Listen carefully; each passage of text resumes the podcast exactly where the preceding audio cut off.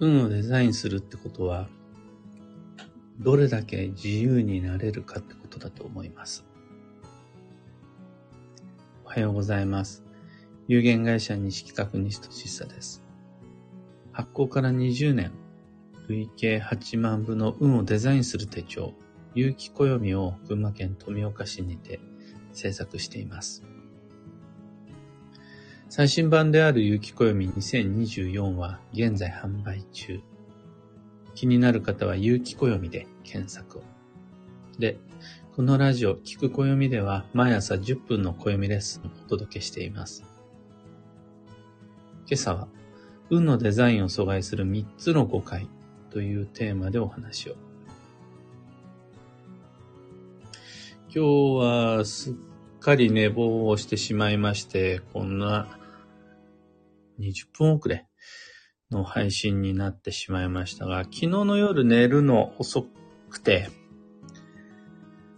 もう、川越でお話し会をしていまして、帰りが遅くなって、寝るのが遅くなって、興奮冷めやらない中で夜更かししたらこんな時間に起きて配信遅れてしまいました。暦のお話し会なんですが、北は仙台から、西は沖縄じゃない、大阪まで、日本列島の上を渡り歩いて数えきれないほど開催してきたんですが、昨日のその川越のピエニコタさんでのお話し会が、本年度予定していたすべての会の最終日でした。本当に今年はいろんな街に行っていろんな方に会えたと思います。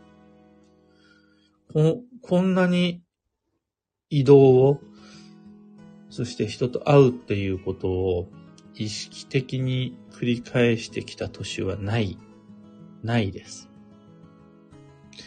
もう、会う総量は、あちこちで講座を開催したり、講演会をやったり、広い会場で多くの人を集めてお話しさせてもらったり、新型肺炎が流行する前のあの頃の方が人と会った総量ははるかに桁違いに多いと思うんですが、いっぺんに300人、400人の人とお話をする、あの、講演をするなんていうこともあったんで、その頃と比べれば、誰かに話を聞いてもらうっていう数は全然少ないと思うんですが、その、お一人お一人と会えたことのつながりとかコミュニケーションの濃さみたいなものは、今年が一番だったんじゃないかなって思います。な、なんて言うんでしょう。初めて人と話をしたって思います。あの、質問とか鑑定とかじゃなくて、まあ、ちゃんと人に会いに行ったな。みんなに会いに来てもらえたなって。人生で初めて思えたかもしれないですね。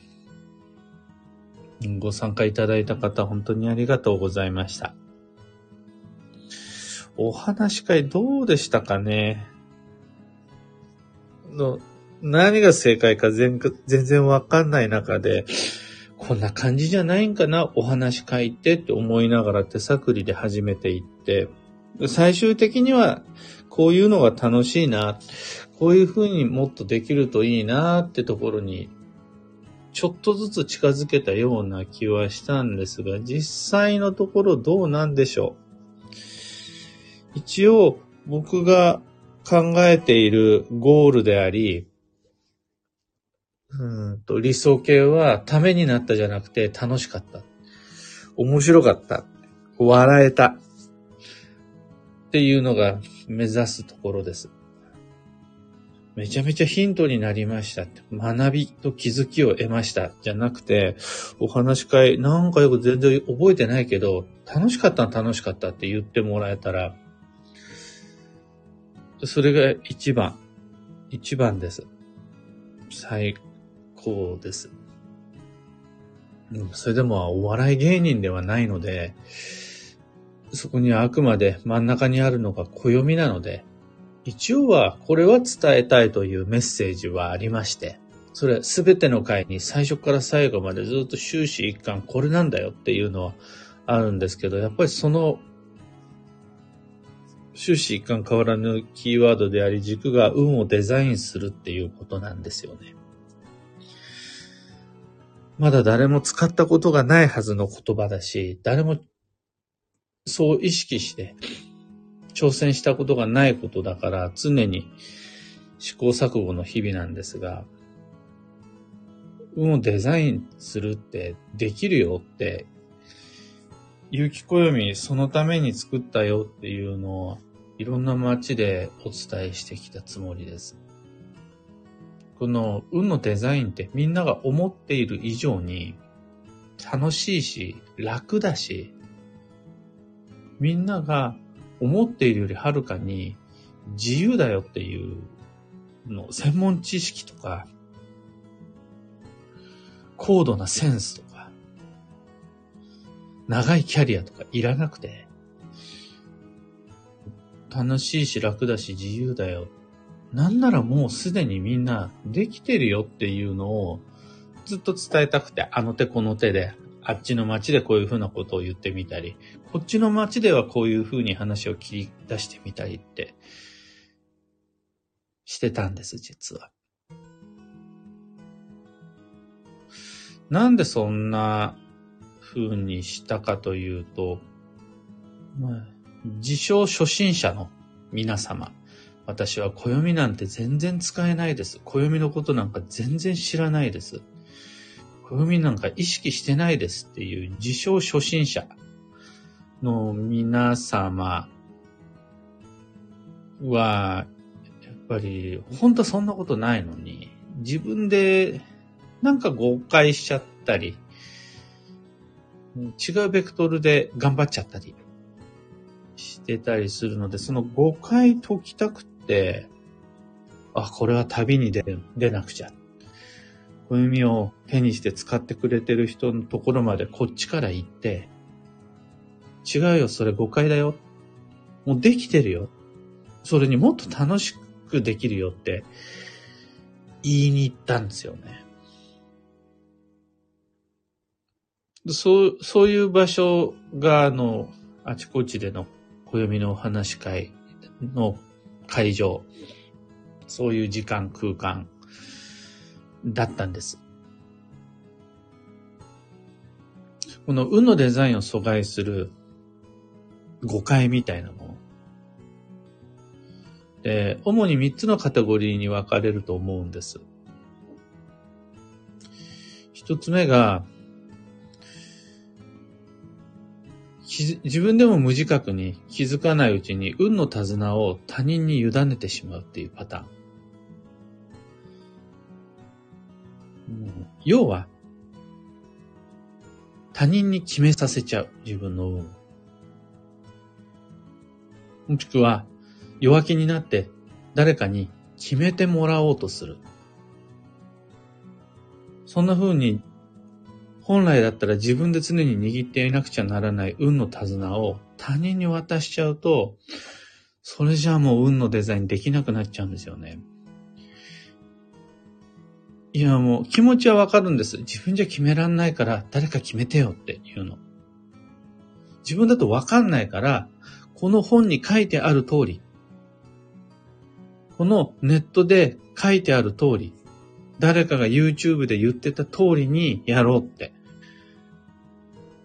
思いたくなる気持ちはわかるんですが、もうその時点で運の停滞はもう始まっちゃってるんですよね。はって自分の運の手綱を他人に渡したくなっちゃう時点でもう運の停滞始まってる。そうじゃないよ。自分が選択する道のその理由は何かに書いてあったから。誰かが言ったから。基地だから今日だから。そうじゃなくて、それが全部ヒントにするのはいいけど、なんでそれ選んだかっていうと、私がいいと思ったからにしないと、うん、デザインできないんだよってすべてのことはヒントになるし、すべての人は自分にとってのアドバイザー、カウンセラーなんだけど、それは誰かに決めてもらうんじゃないよっていうのがね、一つ目のパターンなんです。二つ目の運のデザインを阻害する誤解が、基地とか強とかある、その、吉凶というヒントで自分の選択を縛ってしまう。要は、こうであらねばならない。こうであってはいけない。これをやらなきゃ意味がない。こうじゃなくちゃダメなんだ。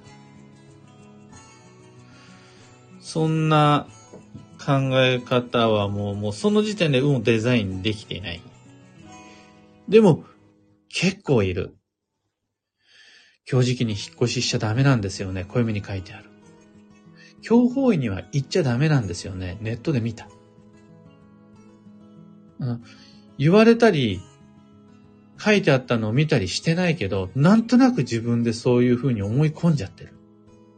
いろんな理由で、吉凶自らの選択を縛る呪縛にしてしまっている方が多くて、それも運のデザインを邪魔します。有機暦の中にも吉凶は書いてありますが、それはみんなの選択を縛るもんじゃないです。行くべき場所には行く。やるべきことはやる。やりたくないんだったらやらない。それでいいんです。仮にそれが表示期だったとするならば、じゃあどうやろうか。表示期なんだからどうやろうかって書いてあるのが暦なんです。えー、今日方位だった。じゃあどう行こうか。その生き方が書いてあるのが暦なんです。今日だからダメだ。基地なをしなくちゃならないじゃないんですよね。ちなみに僕は、制限とか、ん制限とか制約、限定はいいことだと思ってます。このうちのどれでもいいよって言われるよりは、そうですね、ご飯を食べに行くときに何でもいいや、何でもいいよっていうのよりは、和洋中の中だったらどれがいいとか、中華の中だったらラーメンとチャーハンと餃子どれがいいとか、もう無制限にあらゆる選択肢を示されることが自由じゃなくて、実はある程度この中だったらどれって言われて初めて一歩踏み出すことができる場面って結構あるから、制限はいいと思うんですよ、僕は。限定をする。範囲を絞っていく。範囲選択する。これはいいと思うんです。ただそれが強制になってしまった時点で運のデザインはできなくなっちゃうと思うんです。でも、割とみんな吉祥を強制にしちゃってるなという印象があって、それ、運のデザインを阻害しますよ。それ誤解ですよって。あっちこっちで、仙台から大阪まで、あっちこっちでそんなことを言ったような気がします。あと最後、三つ目のパターンとしてあるのが、もちろん暦って大事。運には体系的なロジックがあって、そこで、ではいろんなマニュアルがある。いろいろな方法論、メソッドがある。それはもう大切ですっていうのを前提にして、ただみんな誤解しちゃってるのがですね、現場の現実を無視しちゃうパターンがあるんです。理論上の理想値とか、教科書に書いてある正解にこだわってしまうあまり、現場の実際に起こっている現実的な都合、状況、環境、条件を無視して、教科書に書いてある基地を基地とする。理論上の今日を今日としちゃう。っていうパターン。これも完全な誤解です。教科書に今日と書いてあったとしても、現実的に必要であるならば、そっち優先です。理論上は理想じゃないかもしれないけれど、現実的に最も無理のない選択肢があるとするならば、それこそが自らが選ぶ理想の基地なんです。現場の現実と教科書マニュアル理想論が食い違うことなんて当たり前にあって、その時僕たちが無視しちゃいけない、優先すべきは実は現場の現実の方なんです。両方がピタッて合ってくれれば、それでも答えは出ちゃうんですけど、それが食い違いますよ。完全にリンクすることはないですよ。これが通常じゃないですか。これが当たり前の現実ってやつね。その時に僕たちが無視すべきことがあるとするなら、どっちかといえば、理論や理想や教科書、マニュアル、メソッドの方なんですよ。でもみんな、教科書の通りにあれ。理想こそが最高。ってどっかで思い込んでしまってる結果、あ、それも誤解の罠にはまってますっていうことになります。この3つの誤解を解きたくて、2023年はあちこち、2022年からですね、の終わりから今日まで旅を続けてきたっていう感じです。そもそも運のデザインとはどれだけ自由な選択の余地を伸ばすかっていうことで。ただ、自由とは何でもいいよ、どうでもいいよっていうことじゃなくて、要してしまえば、どれだけ自分らしくなれるか、これがイコール自由っていうことだと思うんです。どんな風に自分らしい未来をスケジューリングするか。それが自由っていう自分に理由がある。自由っていうことだと思うんです。誰かみたいな予定は、どんだけ立てても自由じゃないわけです。自分らしくない。一方で、これしかない。これ以外に道はないっていう自分らしい選択は決して不自由なんかじゃないと思うんです。そのこれしかないっていう最も自分らしい、自分に近い選択の道の先にこそ、広く伸びやかな可能性と世界が待ってて、そういう生き方、そういう生き方を支えるツールとして、有機暦使ってもらえるようになったらいいなって、ずっと前から思っています。そのためにはこれからもいっぱい伝えたいことを伝えていきたいなって改めて思い直している今、この頃です。ちょっと長くなってしまいましたが、今朝のお話はそんなところです。二つ告知にお付き合いください。まず、開運ドリルワークショップ2024に関して。一年を過ごす上での目標設定がまだなら、開運ドリルで見つけてください。また、12ヶ月を過ごす上での行動計画、ペース配分がまだ立ってないなら、間に合うから、間に合うから今このタイミングで開運ドリル、ぜひご参加ください。ご参加お待ちしてます。次に、東京鑑定会に関してなんですが、カレンダー上の年内最後が12月27日となります。ご予約お待ちしています。開運ドリルも東京鑑定会も詳細、具体的にどんな感じ？いつ？いくら？なんていうのは、この配信の放送内容欄にリンク貼り付けておきます。あと、業務連絡が一つ。ゆきこよみのオンラインサロンである、運をデザインするこよみラボのメンバーの皆様。昨日、恒例の朝配信、朝の旧正学講座、配信完了していて、自分の特色の育て方、自分らしい個性、持って生まれた旧世の育て方のご提案をしています。何特色、自分らした個性、自分の星、一泊水星が一泊水星を育てるってどういうこと？どうやったら自分の星の育てる方法が、最適な方法が見つかるの？みたいな内容です。アーカイブもちろん残してあるので、お時間のある時にご視聴ください。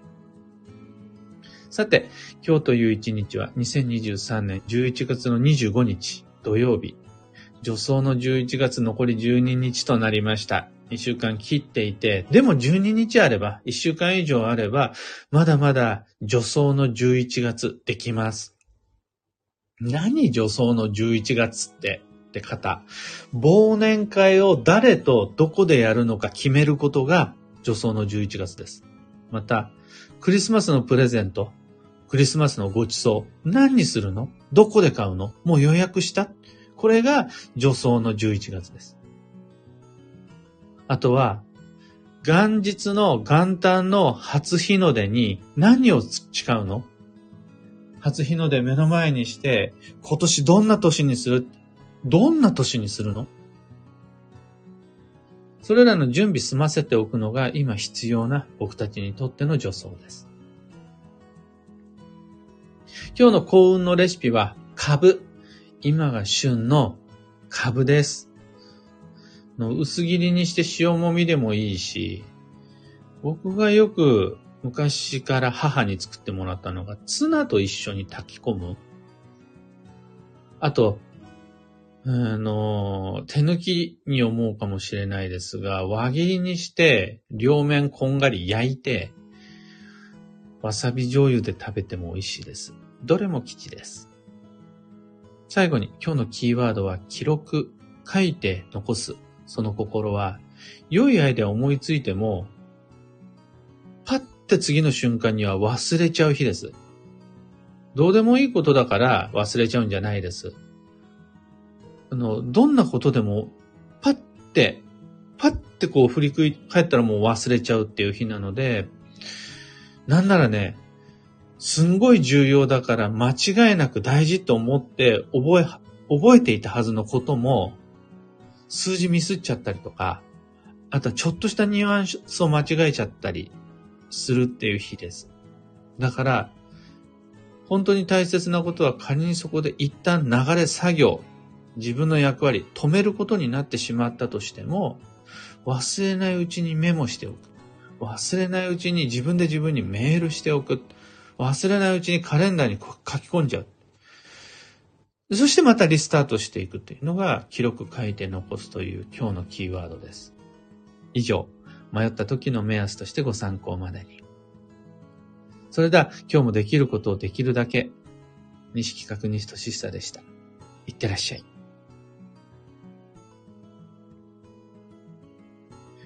かよさん、おはようございます。かんぽはなこさん、おはようございます。くーさん、おはようございます。グルーブさん、おはようございます。キーボードさん、おはようございます。マーチさん、おはようございます。今日はみんな、綺麗な晴れマークが並んでいて、んで、群馬県富岡市も青空です。ただ、天気予報では、ここから土曜日、日曜日と寒くなるって聞いております。昨日の群馬県富岡市や埼玉県川越市は半袖でもいいぐらい昼間は暑かった。着ていったコートが無駄になったっていう日だったんですが、ここからぐっと冷え込むと言うんですよね。お出かけの際には、上手に、あの、なんて言うんでしょう。ダウンジャケット1枚に T シャツじゃなくて、ストールとか、カーディガンであるとか、の状況に応じて調整ができるような服装でお出かけしましょう。タカさん、マイクさん、あかねさん、小川智美さん、キュアナさん、アルココさん、ロミさん、ユウさん、オペラさん、モコさん、おはようございます。あかねさん、お話会、講座やライブ配信と違って新たな発見もあって楽しかったです。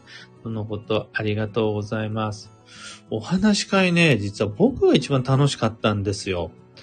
いろんな素敵なカフェとか、自分では行くことができない街とか行けたりして、その雰囲気の中で、SNS 上でしか繋がれなかった人に会えたりとか、全く暦のことを知らない。も僕にとってみればアウェイの、暦なんて何なの？みたいな人ともお話ができたりとかっていうのは本当に楽しかったんですよね。でもそれもこれも、ここまで来てもらえたから、そんな楽しさになるんで、本当にご参加ありがとうございました。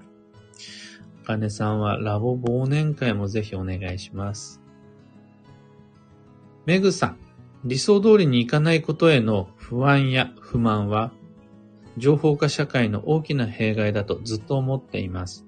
その影響は暦だけじゃなく、あちらこちらに及んでいますよね。しかし、リアルな現実は一人一人違うものだし、そもそも制約制限が多いもの。不自由に感じるかもしれないけど、その中でいかに自分が心地よく生きられるかを模索できることは、実はものすごい自由なんですよね。暦を見ながらささやかな旅をしたり、小さな何かを達成するスケジューリングをすることは、もはや私の最高の自由を探すツールになっています。とのこと。いや、もう本当におっしゃる通りで。僕が父から、その人生の岐路において、えー、言われた今でも覚えていることが、とにかく選ぶんだよ。選んだところからじゃないと人は始められないよ。お前は選ぶことを何かしらを諦めることだって思ってるんだ。違うんだ。選ぶからその先に広がるんだよ。って言うんですよね。で、それその通りだと思うんですが、その時に、これにせねばならない。これにしてはいけないという、誰かみたいな選択、誰かに決めてもらう選択、自分の中に理由がない選択は、やっぱだ、ね、選んでも、その先に未来ないんですよね。でも、今ここから未来の景色が何一つ見えなかったとしても、自分の中に理由があって、最も自分らしい選択は、教科書や大先生様のご意見と違かったとしても、確実にその先に未来待ってるんで、それこそが本当の意味での運のデザインだと思うんです。暦を使うこととか、吉祥の専門知識を学ぶことじゃなくて、自分らしい選択ができたらその全ては運のデザインだって思います。かよさん、今日の壁紙の写真素敵ですね、とのこと。これ、昨日の川越ピエニコタさんでの6時の回、18時のお話会の前に撮ってもらった写真なんですが、もうね、いかにも、なんて言うんでしょう、怪しい雰囲気が、すごく素敵でした。あの、基本的にお話し会って夜しないようにしてたので、みんな帰りが遅くなっちゃうのが心配で、明るい時にしたんですが、これ、唯一と言ってもいいぐらいの暗くなってからの屋根裏のお話し会で、なんか、いかにも怪しい人っていう雰囲気が出て、僕楽しかったです。というわけで、今朝の配信はここまでです。今日もマイペースに運をデザインして参りましょう。僕も行ってきます。